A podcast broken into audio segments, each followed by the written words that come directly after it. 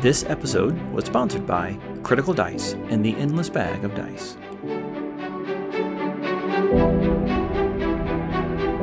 Welcome to the Compendium, a resource designed to help you spend less time learning D&D and more time actually playing.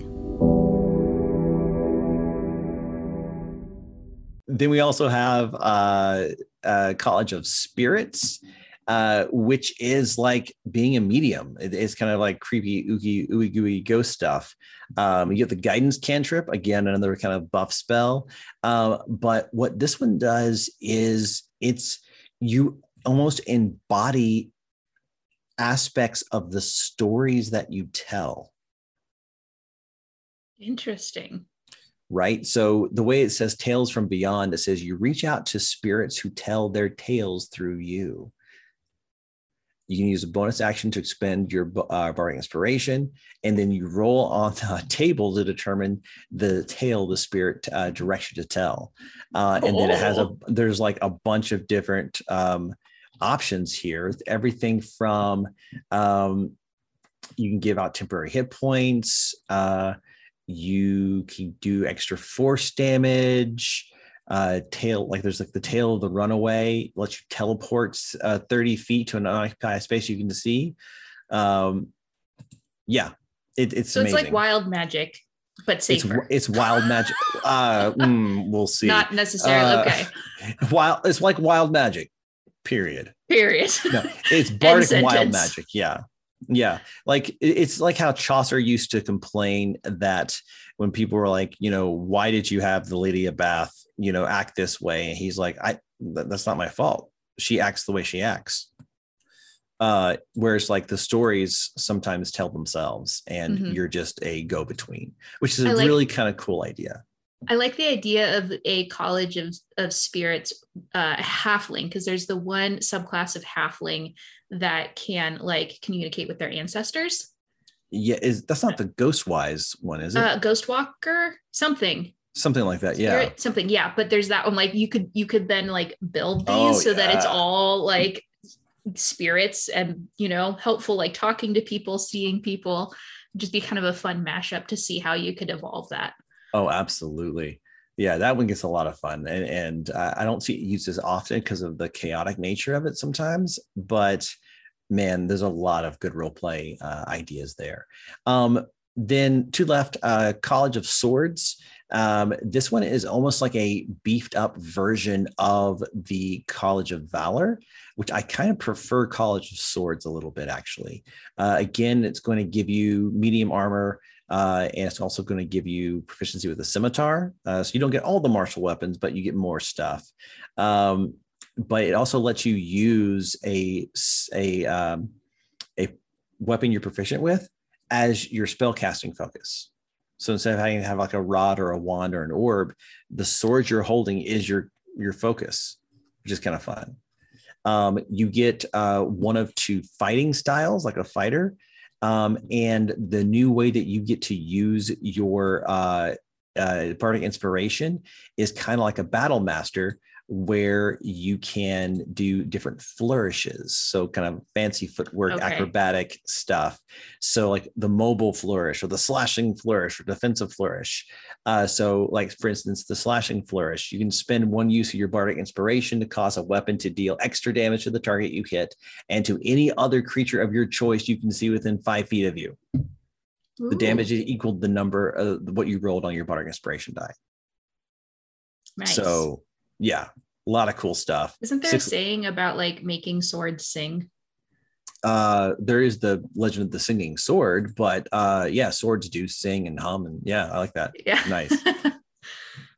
Um, and then sixth level extra attack, uh, so on and so forth. Um, so a different version of um, of that kind of more martially inclined bard, where it's about not about the battle and being the hero, but like you said, we almost you know kind of joked, it's like letting the swords sing. You know, watching me in battle is like wa- watching a beautiful dancer uh, why go to the, the museum to see a painting when you can watch me defeat this fool you know uh, so it's kind of the vibe i pick up on that one Um, and then the last one is College of Whispers. Uh, this is very much like um, like spies and uh, clandestine operations. Um, these are um, basically they're like we, we're going to uncover secrets and stories no matter what even if these secrets should really stay hidden and especially if it's none of our business um, and so they can oftentimes be part of like a secret cult or a um, or a uh, independent uh, spy organization you know like they're part of shield or something from marvel um, it reminds me a lot I, I, don't know if you've played them but the nathan drake games the uncharted yeah yeah games, I'm familiar. it reminds me a lot of those because it's it's a lot of that like forbidden knowledge right like nobody knows what happens yes. he goes out he finds out what happens and realizes that he should not have um and yes. it's always like the like happy sad ending uh mm-hmm. but that's kind of what it reminds me of of like i'm, I'm gonna figure yeah. this out that's uh, a really well, good analogy lots of people kept this hidden because lots of people died because yeah. this thing is terrible but now you yeah. know and you open pandora's box so yeah so congratulations very um uh um national treasure yeah. vibes too yeah but I think the Nathan Drake is probably a better apt uh, analogy. The rogue, um, the like child that was raised in a family of rogues, but really mm-hmm. was like the Miguel from Coco that like secretly played guitar in hiding, and so they came out of it like with these random skill sets and abilities that they went out into the world. like, how can I use these? nice. Um, the uh, kind of cool thing though here is that what they get to do with their bardic inspiration is they get psychic blades. So when you hit a creature with a weapon attack, you can expend one of your bardic inspiration, and it does an extra two d six psychic damage to the target. Oh man, that would be great for a lot of things. Yes, it would. Right, because most things are like immune to weapons that aren't magical or resistant mm, or, to them or yes. resistant to BPS. But they'd even if even if they were and you hit with your sword and did no damage, you would still be able to hurt them. Yes, which exactly. is that's really cool. It is really really cool because th- these are almost like the eldritch horror uh, bards, right? They've seen some stuff, like you said, they should not have seen, and they are going to inflict the abject terror of the unnaturalness of what they have seen on you when they hit you, which is kind of fun. Um, and they uh, along those lines they also can do things like words of terror and cause people to be frightened uh, in the frightened condition be terrified that kind of stuff kind of like the awe and wonder that we saw with the um, college of glamour on the other side of things. But um, yeah so uh, that's college of whispers and that is our overview of the subclasses of bards the colleges